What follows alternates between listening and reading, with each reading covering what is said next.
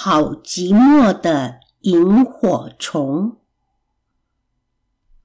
作者艾瑞卡尔。萤火虫很寂寞，它打开尾巴的小灯，飞去找其他的萤火虫。萤火虫看见前面亮亮的，就赶紧飞过去，但那不是萤火虫，它是一个照亮黑夜的电灯泡。萤火虫看见前面亮亮的，就赶紧飞过去，但那不是萤火虫，它是一根在黑暗中一闪一灭的蜡烛。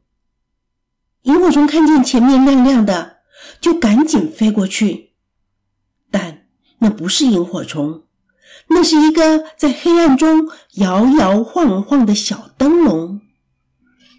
萤火虫看见好几个亮亮的东西，赶紧向它们飞过去，但是它们不是萤火虫，那是一只狗和一只猫和一只猫头鹰，亮晶晶的大眼睛。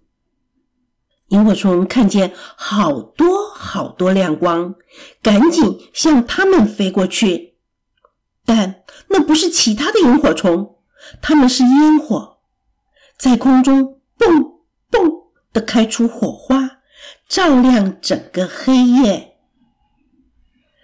当一切安静下来，萤火虫打开尾巴上的小灯，继续在黑夜中找呀找，最后好寂寞的萤火虫终于看见了一直在找的一群闪着小灯泡的萤火虫。